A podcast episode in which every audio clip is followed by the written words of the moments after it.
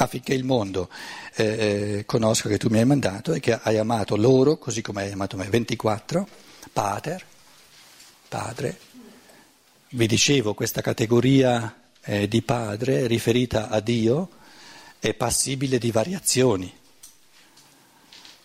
Era una cultura in cui eh, già era una, se volete, una prevaricazione, era una, una ehm, provocazione enorme chiamare Dio il Padre, perché i giudei, la, diciamo, la casta sacerdotale di allora, eh, aveva la categoria di Yahweh, ma non, eh, non, parlava di Dio come Padre, che adesso addirittura si, si, il suo figlio si presenta e parla, parla del Padre. Già, già era, era, una categoria difficile per loro, immaginiamo se poi ne avesse usate altre ancora. No? Loro, il, loro concetto di Dio era Yahweh eh, proprio negli ultimi tempi dove ho fatto la redazione di queste 24 conferenze di Steiner che stiamo stampando eh, per la prima volta in tedesco. Steiner, ci sono due o tre conferenze in cui Steiner dice due, c'era la, il giudaismo religione ufficiale che parlava di Yahweh e non c'era un discorso di padre e figlio, poi c'era la mistica eh, giudaica e in questa mistica giudaica c'era il concetto di, di, di, di, Dio come padre che manda nel mondo il suo figlio.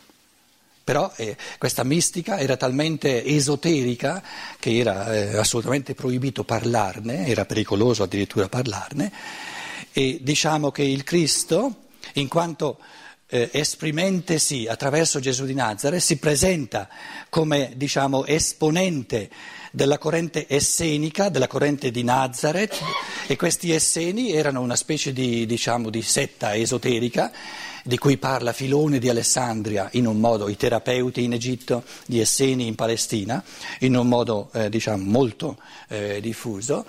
E, e, eh, c'era questa polarità anche nel giudaismo tra la religione ufficiale, diciamo esoterica per tutti, e un risvolto esoterico per quei pochi che magari precorrevano un po' i tempi, analoga al rapporto che c'è oggi tra la religione ufficiale, eh, diventata un pochino, diciamo, eh, rarefatta, anche perché viviamo in tempo di materialismo, e poi c'è quello che noi chiamiamo scienza dello spirito, se volete, il, il, il desiderio legittimo di, di chi eh, sente un'affinità di precorrere un pochino i tempi.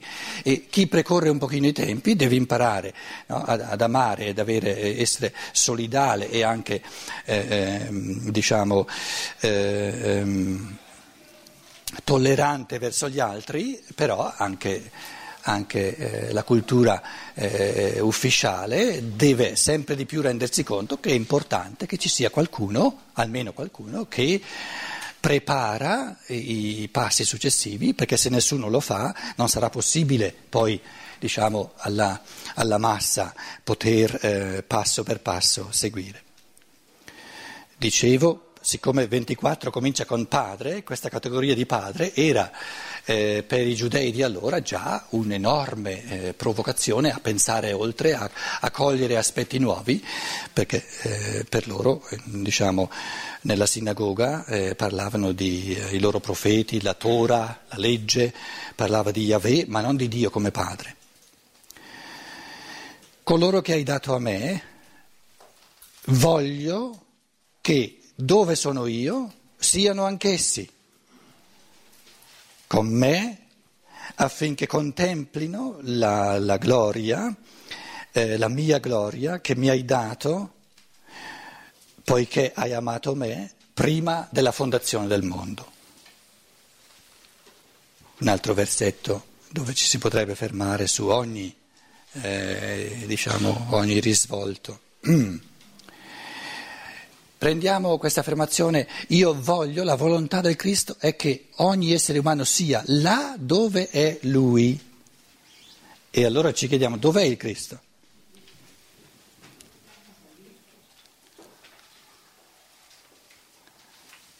Non è un luogo esterno, non è un luogo esterno, una realtà spirituale. In quali realtà spirituali è il Cristo? È molto semplice la cosa. Perché ci sono tre Sì, in un certo senso è molto semplice come, come, come orientamento. Ci sono tre mondi e il Cristo è in tutti e tre. C'è il mondo spirituale,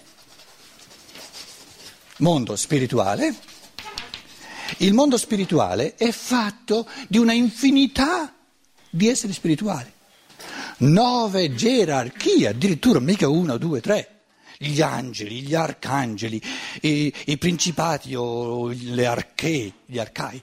Poi ci sono le potenze, le virtù, le dominazioni. Vedi Dante, una volta dove è stato a Firenze, li ho fatti passare. Ah, vivere con gli angeli e con i morti, c'è una conferenza e li fa passare tutti. No? Poi ci sono i troni, i cherubini, i serafini. Dov'è il Cristo? Dice affinché gli uomini siano dove sono io. Il Cristo è nel, nella mente e nel cuore di tutti gli angeli. E essere con lui significa entrare nella mente e nel cuore di tutti gli esseri angelici, cominciare a pensare ciò che pensa l'angelo e amare ciò che ama l'angelo, perché là c'è il Cristo, cominciare a pensare ciò che pensa l'arcangelo e amare ciò che ama l'arcangelo, oppure lo spirito del tempo. L'angelo si occupa dell'evoluzione del singolo millenni e millenni, diverse incarnazioni, mazzala quanti pensieri che deve avere un, un, angelo per architettare tutta l'evoluzione di un individuo, senza parlare di quello che deve avere in testa un arcangelo che deve co- concertare i cammini di, diversi, di tutto un popolo. Un mondo che non finisce più. Poi lo spirito del tempo, non soltanto un popolo, ma tutti i popoli eh, nel nostro tempo, tut, lo spirito del tempo, il modo in cui tutti i vari popoli, non soltanto gli individui, concorrono a questo spirito del tempo, questo bel materialismo che ci offre l- l- l'occasione eh, epocale, eh, assoluta, ma proprio unica di vincere il materialismo. Cioè, il Cristo dice al Padre, io voglio, la mia volontà è che loro siano dove sono io nella mente, nel cuore, nei pensieri, nell'amore di tutte le gerarchie angeliche. Secondo mondo, primo mondo. Secondo mondo, il mondo degli uomini. Là è il Cristo. Là è il Cristo. È l'umanità. Non c'è nessun essere umano in cui il Cristo non sia dentro magari non viene riconosciuto, magari viene, viene, mm, viene bistrattato, però c'è. Se ci fosse un essere umano senza che il, il Logos, il Cristo, lo inabitasse, cadrebbe nel nulla.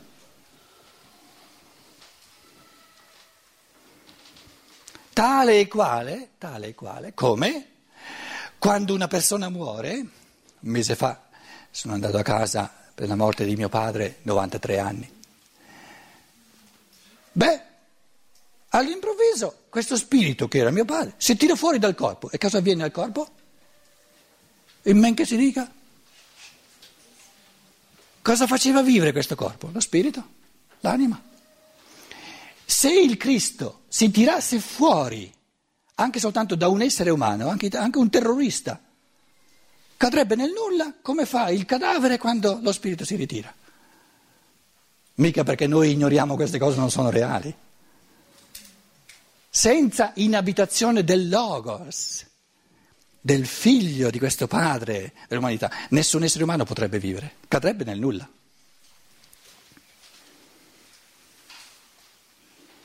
Quindi questa preghiera che dice affinché loro siano dove sono io, significa eh, che è in ogni essere umano, in tutti gli esseri umani come sorgente di ispirazione, basta mettersi in contatto con lui.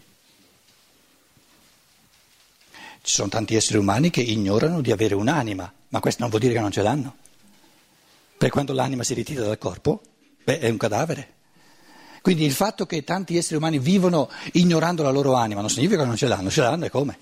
Perché quando, quando l'anima viene fuori lo si vede che gli eh, manca qualcosa. Essere con il Cristo significa pensare tutti gli esseri umani come li pensa Lui e amare tutti gli esseri umani come li pensa Lui, inabitando dentro di loro, non vedendoli come qualcosa di fuori. Guardare ogni essere umano dicendo tu sei parte di me e io sono parte di te. Perché a livello del Cristo si è una unità, non si è estrinseci gli uni agli altri. Magari avessimo sempre più esseri umani che, che camminano verso questo tipo di, di coscienza. Allora la, la, la, comunanza umana, il vivere gli uni con gli altri avrebbe un tutt'altro carattere. E colui che uccide l'altro sono io. In questa mancanza di amore ci sono i miei peccati di omissione. Nessun essere umano può omettere di amare senza che io vi abbia partecipato, perché io non sono estrinseco a nessun essere umano, siamo tutti gli uni dentro gli altri. In altre parole, questi, questi giudei, farisei, scribi farisei, con le pietre in mano, pronti, l'abbiamo visto al capitolo ottavo, pronti a scagliare, a lapidare a morte l'adultera, il Cristo gli dice, chi di voi è senza peccato, cioè chi di voi è fuori questa, della realtà di questa donna, chi di voi non ha nulla a che fare con l'evoluzione dell'anima, dello spirito di, questa, di questo essere umano, scagli la prima pietra, per primo. E chi, quali sono i primi a, a, a buttare giù le pietre? I più anziani. Capito? Perché hanno avuto più tempo degli altri di combinarne.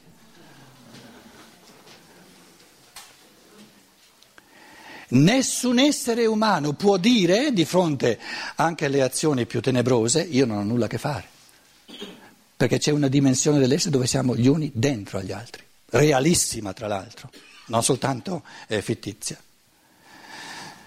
La seconda dimensione, balbettando eh, alcune... La terza, dov'è il Cristo?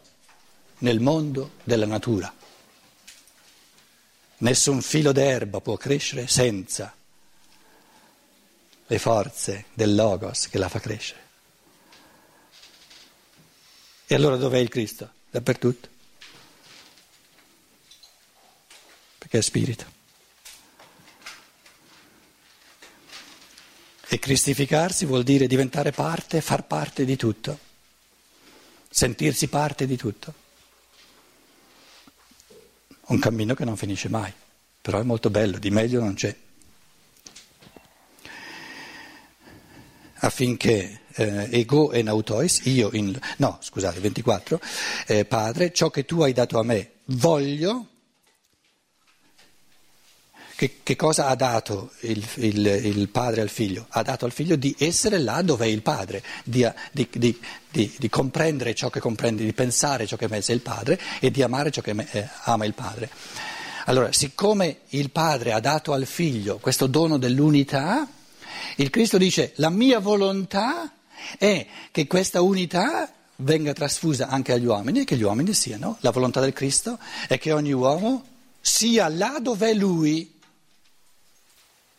nella comunione con gli esseri spirituali, nella comunione con gli uomini e nella comunione col mondo della natura, con gli spiriti che sono elementari, che sono all'opera nella natura e che da, dagli esseri umani di oggi vengono ignorati per lo più e attendono di venire riscoperti, che l'uomo parli con loro che tradizionalmente si chiamavano gli gnomi, le ondine, le silfidi, le salamandre, eccetera, all'opera nei mondi della natura.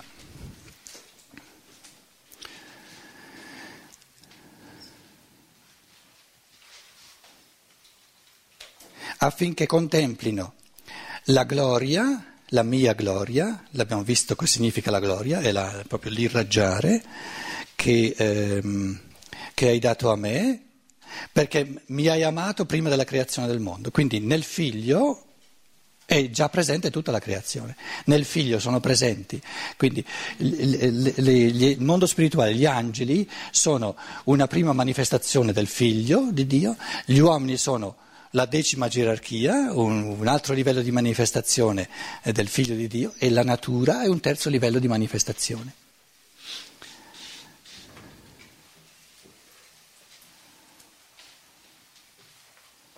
Un, parla della gloria.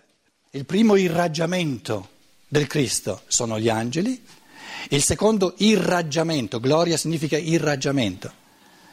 Eh, il pensiero irraggia come luce e il, diciamo, l'amore irraggia, si diffonde come calore. Il primo irraggiamento, il primo, eh, vi, vi, ricorderete forse che c'erano questi, ehm, questi ehm, ostensori, no? dove c'era l'ostia, poi c'era la lunetta, la luna e il sole, l'ostia eh, che rappresenta l'essere solare che è il Cristo, e poi vi ricorderete che c'erano qui dei, dei, dei no? Delle, delle, una, una raggiera, la doxa, va bene così? No, ci manca l'altra. Questa è la raggiera di luce e poi c'era la raggiera d'amore, che sono onde, capito? Tutte cose andate perse, eh? per darci la possibilità di riscoprirle, capito? Quindi le, diciamo i raggi dritti è la luce, quella va veloce, no? e i raggi ondulati rappresentano l'amore. Quindi una simbologia molto bella, no? Che, che, è andata persa. Quando mi ricordo da bambino, sono andato a dieci anni in seminario, eh, ce l'ho davanti agli occhi, no?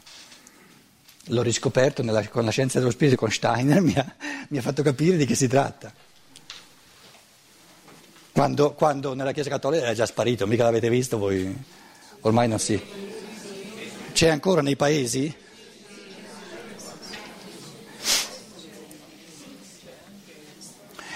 Quindi, quindi Lì c'è una triplice, un triplice, questo è il Cristo, l'essere solare, no? C'è un triplice irraggiamento di luce e c'è un triplice, una triplice emanazione di calore e di amore. Un triplice irraggiamento sono tutti i pensieri che ci sono negli angeli, i pensieri che ci sono negli uomini, nella natura, e un triplice emanazione di calore che è l'amore, tutta la somma di amore che c'è nelle gerarchie, tutta la somma di amore che c'è negli esseri umani e tutta la somma di amore che c'è nella natura. E l'essere solare c'è tutto, è lui. Com'è? Potenzialmente potenzialmente, perché siamo creati come spiriti pensanti e quindi capaci di recepire triplice, questo triplice irraggiamento e come esseri pieni di amore chiamati ad amare sempre di più quindi a diventare uno col Cristo. Quindi le immagini sono veramente molto pulite anche, anche, da un punto di vista di pensiero, calzano perché non si sgarra e più uno ci merita e più diventano feconde, diventano molto belle diventano anche diciamo, eh, orientamenti di vita molto concreti che si possono calare nel concreto. 25. Padre giusto, giusto. La categoria del giusto, una categoria nuova che viene introdotta qui, eh, l'umanità eh, materialistica, qualcuno faceva la domanda del giudice, eccetera, no? La giustizia, dikaios, dikaiosune, eh, in greco. Giusto è ciò che è consono all'essere, questo è giusto. E ingiusto è ciò che non è consono a un essere. Quindi giusto per l'essere umano è ciò che è consono all'essere umano. E ciò che non ci corrisponde è ingiusto. Ora chiediamoci ulteriormente, che cosa è giusto? Che cosa dà giustizia, fa giustizia all'essere umano? Una prospettiva evolutiva all'infinito sia nel pensiero sia nell'amore. Solo questo fa giustizia all'essere umano, perché è stato creato così. E se non gli diamo una prospettiva evolutiva all'infinito, sia nel pensiero sia nell'amore, siamo ingiusti verso la sua natura perché allora andava fatto in un altro modo. Quindi padre giusto significa tu sei colui che non si contraddice.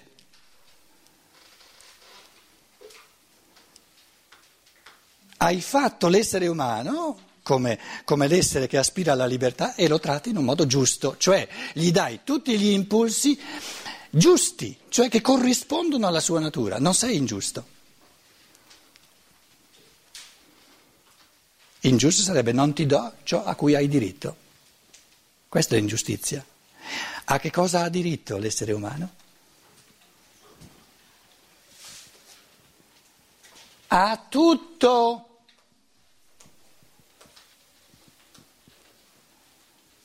Perché nella sua mente, nel suo spirito è capace di capire tutto e nel suo cuore è capace di amare tutto. E se non gli diamo tutto, almeno come potenzialità, siamo ingiusti.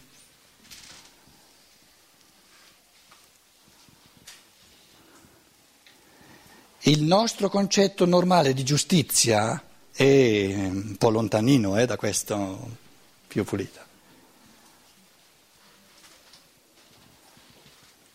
Padre giusto.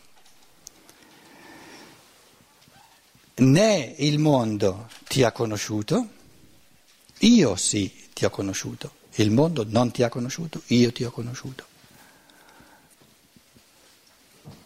L'essere dell'io è fatto per conoscere il Padre dei cieli, per conoscere diciamo, la creazione. Il mondo, la controforza, non può conoscere il, il Padre, perché se, se la controforza potesse conoscere la forza, sarebbe la forza, non sarebbe più la controforza.